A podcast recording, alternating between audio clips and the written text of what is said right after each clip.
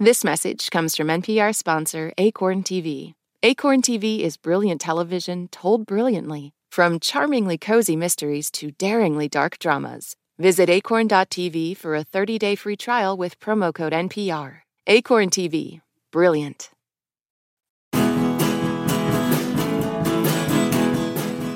I'm Glen Weldon. The Pop Culture Happy Hour team is off today, so we're bringing you an episode of NPR's It's Been a Minute. Host and our pal, Brittany Luse, recently spoke with our other pal, Tre'vell Anderson.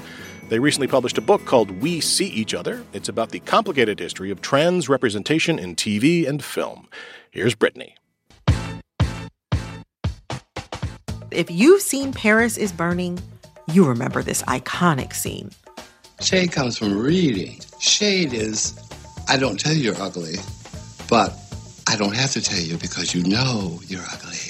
And if you've seen Pose, you can't help but quote this line. If you walk out that door, you might as well be walking as an Evangelista because I only raise winners. And then, even if you haven't seen Legendary, you have got to know this one. Dramatics in the performance was zero. My score today is going to be a four. If you haven't put it together yet, today we're looking at trans representation in TV and film. Representation has its good parts, it's got its bad parts. When we only focus on the good, we never really contend with the state and reality of how we are moving through the world. My guest is Tre'vell Anderson, a reporter who has covered the margins of pop culture for over a decade. They just published a new book, We See Each Other A Black Trans Journey Through TV and Film. It's a series of essays that weave together history, personal stories, and some of TV and film's most memorable moments. Today, we're talking the on screen hits and misses, the drag queens hidden in plain sight, and the women who revolutionized how we see the trans community on screen and in real life. Tre'vell Anderson, welcome to It's Been a Minute. Hi, Brittany. Thanks for having me. It's absolutely my pleasure. This is a book about representation. Mm-hmm. You assert that asking the question, when is the first time you saw yourself on screen, is a quote unquote sham of a question. I cackled when I read that on the page and I loved your explanation. But could you please tell us why do you think that is? Why do you say that? I think when we always have conversations about representation, particularly in a post Oscar so white world, mm-hmm, right? This mm-hmm, question mm-hmm. is like the leading question. When was the first time you saw yourself on screen? But I actually think we're doing ourselves and the multiplicity of our identities a disservice because for me, as somebody who is a non binary person of trans experience, the images that reflected who I was, say, when I was 4 mm-hmm. are not the images that reflect who I am today. Right. And when we say, when's the first time that you saw yourself on screen, it prevents us from asking and finding out like the real information that I think is useful in these conversations. Mm you referred to that version of yourself as the me I am today. Mm-hmm. You had seen glimpses of who that person could be, but the me I am today, you were saying that you you still haven't quite seen any one person who is just like, you know, point blank period you. You write about though people who serve as what you call possibility models. I love that term those who may offer maybe an aspect of representation that speaks mm-hmm. to you, um, not the total picture, but a glimpse of someone who has an aspect to their to their being that's getting at something that you could imagine for yourself. Mm-hmm. I'm so fascinated by that framing possibility model. Talk to us about the utility of a possibility model and, and what that means. Yeah, it's like an alternative to role model right? Mm-hmm. Mm-hmm. And I think it's a rejection of role model because role model presupposes that like this is this is the specific way that one is to embody this particular career, this particular identity. And the reality is all of those people who we might be looking at as role models, they're just actually showing you one way, one possible way right, of being an actor, one possible way of being a journalist, one possible way, right, of being a chef. But there's mm-hmm, so many mm-hmm. other possible ways as well. And because, at least for me, I feel like so much of the work that I've been doing is about creating opportunities and existences out of the depths of my imagination, possibility is more useful for me than a particular role. And so I hmm. talk about Noah and Noah's Ark and Miss J. Alexander from ANTM and Andre Leon Talley um, because they did show me in various ways pieces, right, that I've now been able to you know, throw all in a pot of okra soup, a nice little gumbo situation, mm-hmm. right? To create who I am today. Mm-hmm. It's like about creation rather than conforming. Absolutely. Mm. The first chapter of your book gets into the legacy of Madea. For mm-hmm. those who are, may not be familiar, Madea is Tyler Perry's popular and very profitable drag character. I guess nobody told you that I'm Madea. Mud to the damn D E A. You understand that? And what I want, I get. Now, I'm not going to lie to you. I wasn't expecting to see her name along the journey of this book, but mm-hmm. the discussion was so thoughtful. What part does the character of Madea and, and other drag personas by black male comedians and, uh, and for people who really may not understand, I, am not talking about RuPaul's drag race when I say mm-hmm. drag personas in this instance. I mean like Martin Lawrence in Big Mama's House or mm-hmm. Eddie Murphy as, you know, Mama Klump in, in The Nutty mm-hmm. Professor. What part does that kind of drag persona by a black male comedian play in the black trans journey through TV and film? Yeah, I can only speak about my lived experience. And that was an experience that that was filled with a whole lot of Tyler Perry plays, okay, um, back in the day. And as I have, you know, come into my own journey, I've begun to see that the jokes that get lodged at a Madea are the mm-hmm. exact same jokes, quote unquote jokes, that get mm. thrown at black trans women and femmes. Right? Hmm. they're jokes about our physicality. They're, they're jokes about our big hands, our broad shoulders, our hairy faces. And noticing that leads me to think about the ways in which that comedic fodder often does manifest as, right, the very real world violence that Black trans women and femmes are experiencing.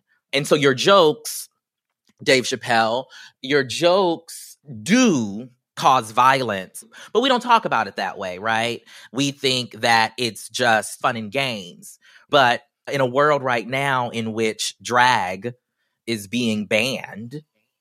Right. Where are the straight men who are now famous for their drag characters? But we don't think of Tyler Perry as Madea as a drag queen. Mm. We don't think of Robin Williams as Mrs. Doubtfire as a drag performance, right? Mm. And I wonder mm-hmm. why that is. I have a theory and how that logically follows to the ways that we as black trans women and femmes in particular are are disproportionately experiencing the violences that our communities are facing. You say you have a theory. Can you share a theory or is it still cooking? My it is still cooking, but you know, part part of me writing this book was about getting out some ideas for the sake of conversation and discourse. So I'll share. I don't mind. my theory goes back to reading about the era of vaudeville performances in particular. Mm. And on a great big battleship, you'd like to be walking a chambermaid and snug. and how when you look at the archive of reporting at that time that was documenting what was going on there was always so much attention paid to the difference in identity between the person on stage that you see performing and the person off stage. They always made sure to like tell us right? That when he's off stage, he's a man's man. He's throwing back drinks. He's, you know, having all these, you know, skirmishes with people. He's such a man's right. man, right? As a means of, to be clear, right, dissociating the straight man from mm-hmm. any sort of idea or or sniff of homosexuality. And so, I think now about the ways in which all of these people have gotten away with sort of kind of saying that these characters are inspired by the real black women in their lives not necessarily always paying attention to how many of these images are stereotypical and you know perpetuate so many you know anti-black and anti-woman violences against black women but you know we can get to that later. And then on top of that the fact that they have the luxury of taking off the wig and distancing themselves from those characters when they want to, distancing themselves from the communities that those characters may be conflated for. And here we are. Hmm. And you tied a lot of things together just now. You really, really did. You tied a lot of things together. Just, and also just you know, my mind be running, Brittany. No, no, no, no. it seems very possible and very likely that that same dynamic inherent in that vaudeville performance has carried through over 100 years mm-hmm. to today. Like you said, the same jokes, quote unquote, mm-hmm. comments, remarks that are supposed to be funny that are being made in the entertainment realm are, you know, funneling right back into how actual black trans people are treated in real life. You still have a lot of like positive association and fond memories, right, with family eh, mm-hmm. relating not just to the films of a Madea, but even like in some ways you relate to, to some of Madea's character traits, right? Yes. Uh, Madea is a figure that we, you and I specifically, and also many Black people, you know, in this country mm-hmm. around the world, have cultural ties to.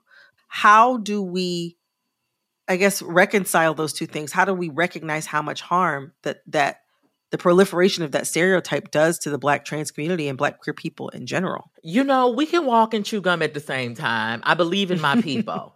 right? I feel like oftentimes, you know, particularly when we criticize black art, there's this expectation that like you can only love it or hate it.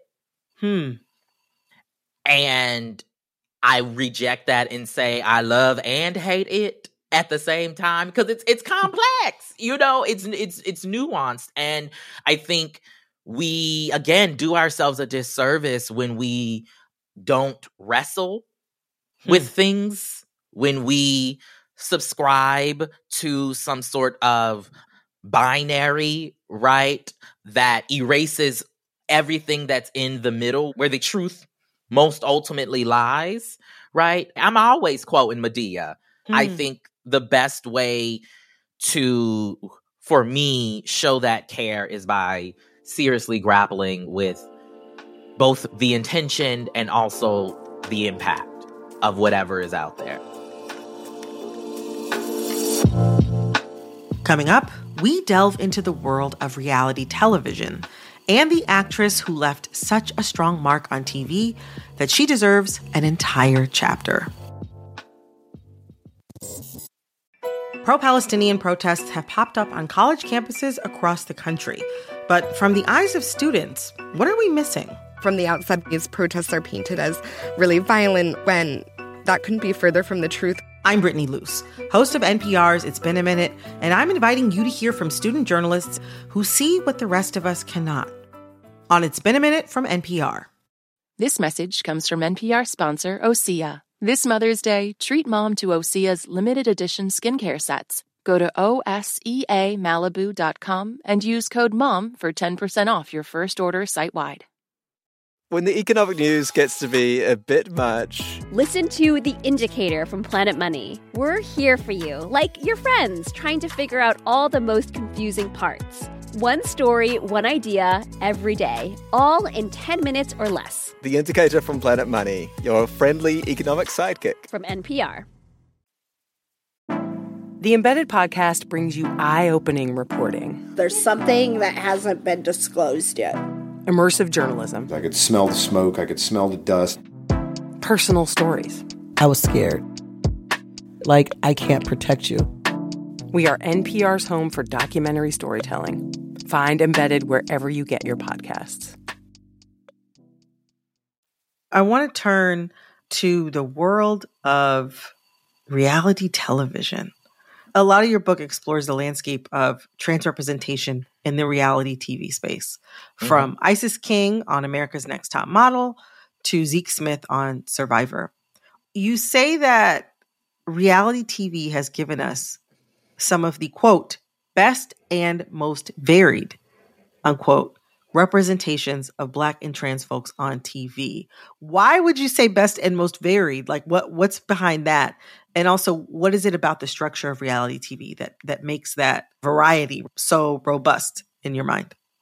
There's just more varied representation of the different types of black trans women that you can be from and Mhm. you know isis king on america's next top model and the way she navigated you know the two seasons that she did that show to a Mm. Leiomy Maldonado if you watched america's best dance crew back in the day she was a contestant in a group called vogue evolution on that show lil mama Mhm. was a judge on that show there was a moment in which Leiomy, expressing her frustration by the nature of the competition, storms off. My heart really wants to be here, but in a way, I'm not happy.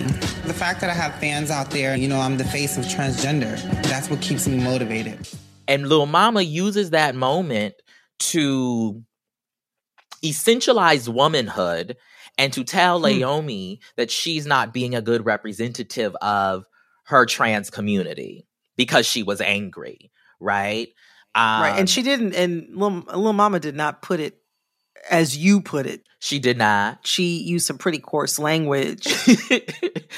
Yes. And and and it it obviously was a different time, quote unquote. You know, folks like to say that, you know, and all of that. And she did apologize, right? And then you have a Laverne Cox on I Wanna Work for Diddy, right? Before she was on Orange is the New Black. Right. It's just more, it's just more options, more ways, right, to see black trans womanhood show up.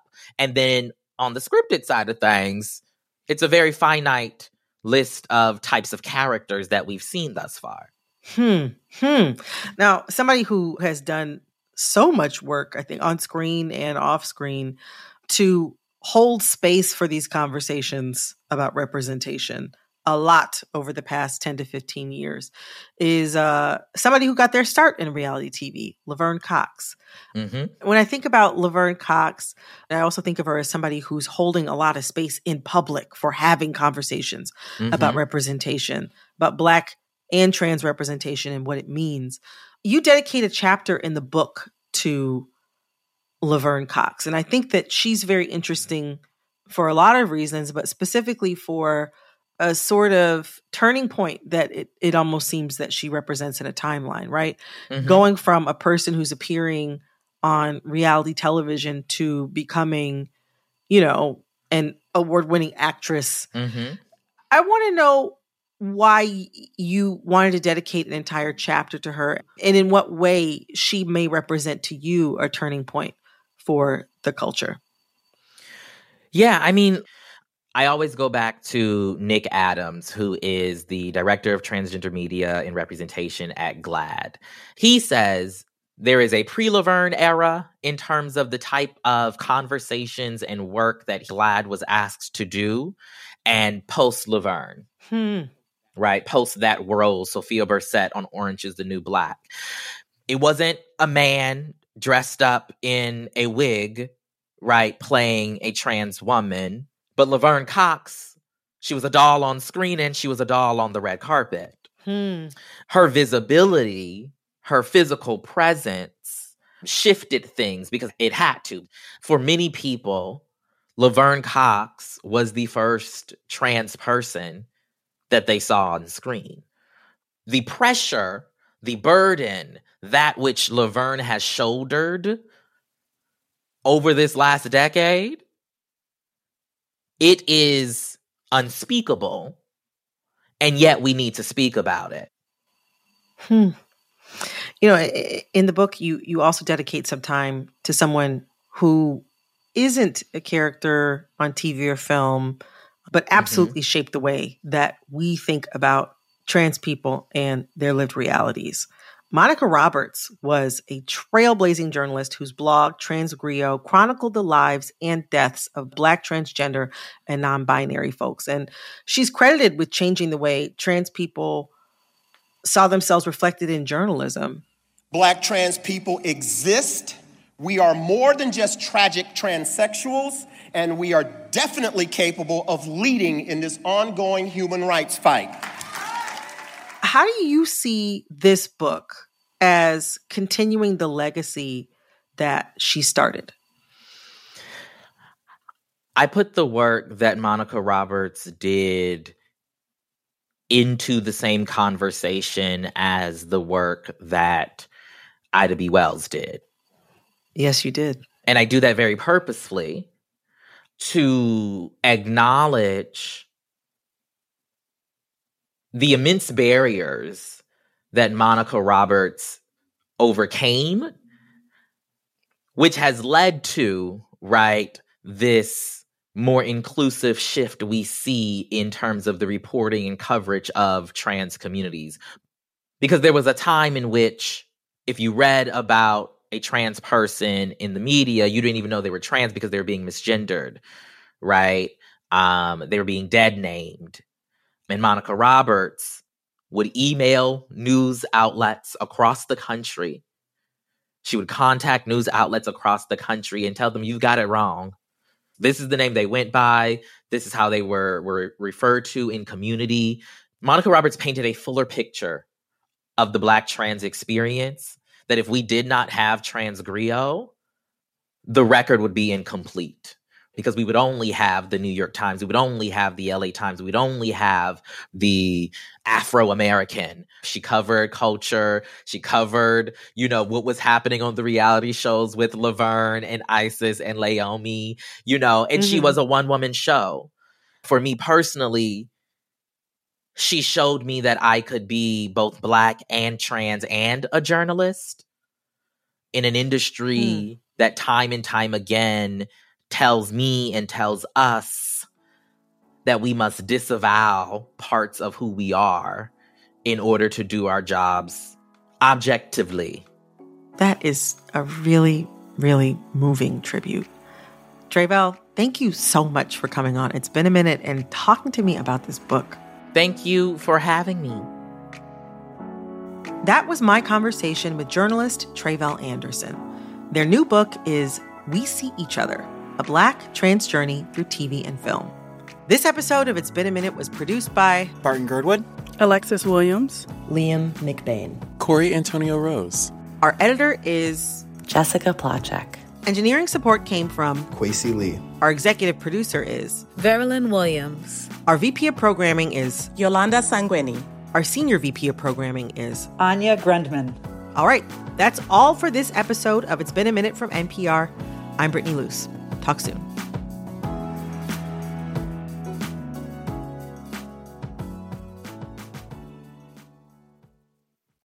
This message comes from NPR sponsor Acorn TV.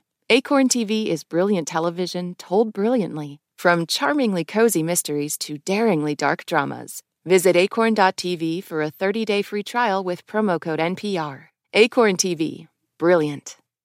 On the TED Radio Hour, researcher Sasha Luccioni says AI can help us find climate solutions. But just training the technology itself uses a ton of energy. Training ChatGPT, for instance, emits as much carbon as five cars in their lifetime. Tech's Climate Conundrum. That's on the TED Radio Hour from NPR. On this week's Wild Card, we talk with Issa Rae about those moments where our lives could have gone another direction. Definitely wasn't supposed to be with that guy at all. At all. But I still think about it. I'm Rachel Martin. Issa Rae tells us how to make peace with the path not taken. That's on the Wild Card podcast from NPR, the game where cards control the conversation.